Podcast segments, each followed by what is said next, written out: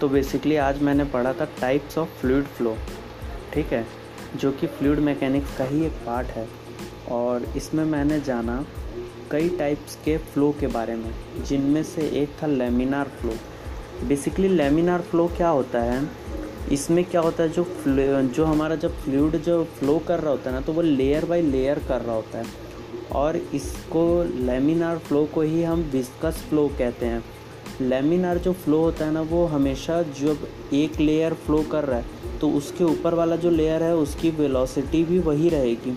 ठीक है? वो चेंज नहीं होगा, ऐसा नहीं है मैक्सिमम मिनिमम ऐसा कुछ नहीं होगा। वो सेम वेलोसिटी से ही मूव कर रहा होगा।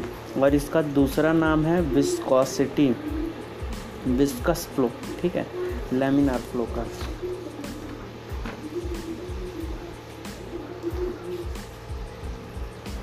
इस लेमिनार फ्लो जो होता है, वो रेनॉल्ड्स नंबर 2000 सबसे ज़्यादा होता है। उसका रेनॉल्ड्स नंबर कम होता है और 2000 ज़्यादा होता है।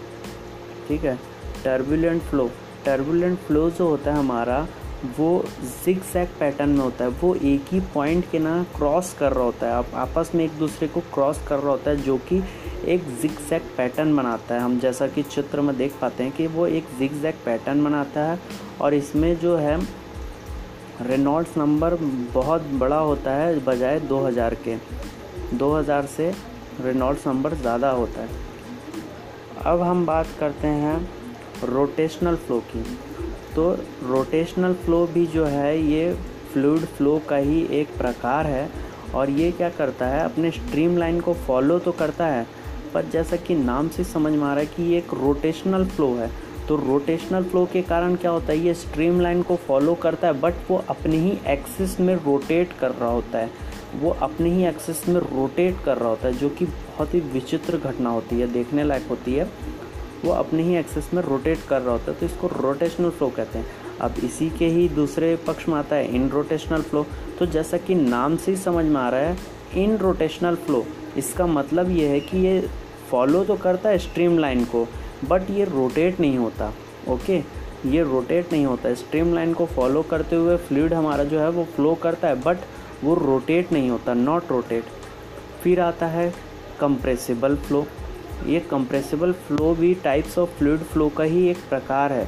जब हम कंप्रेसिबल फ्लो की बात करते हैं तो इसकी जो, इसमें क्या होता है? डेंसिटी जो होता है ना, वो कांस्टेंट नहीं होता है। डेंसिटी जो हमारा होता है वो कांस्टेंट नहीं होता है।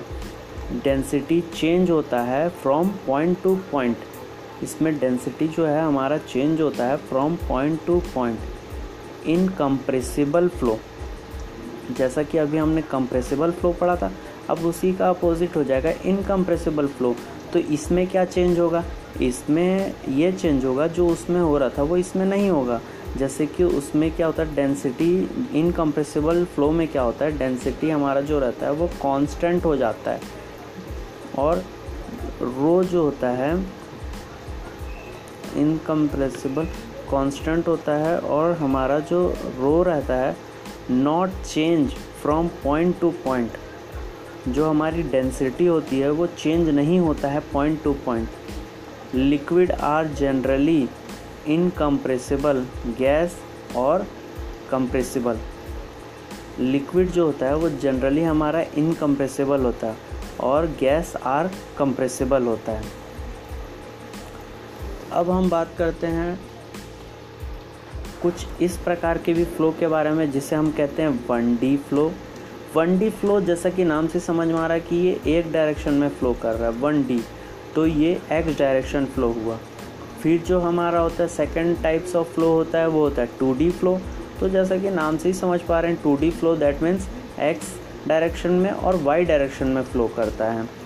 अब आ जाते हैं थ्री डी फ्लो जब वन डी हो गया टू डी हो गया तो थ्री डी कहाँ भागा गया?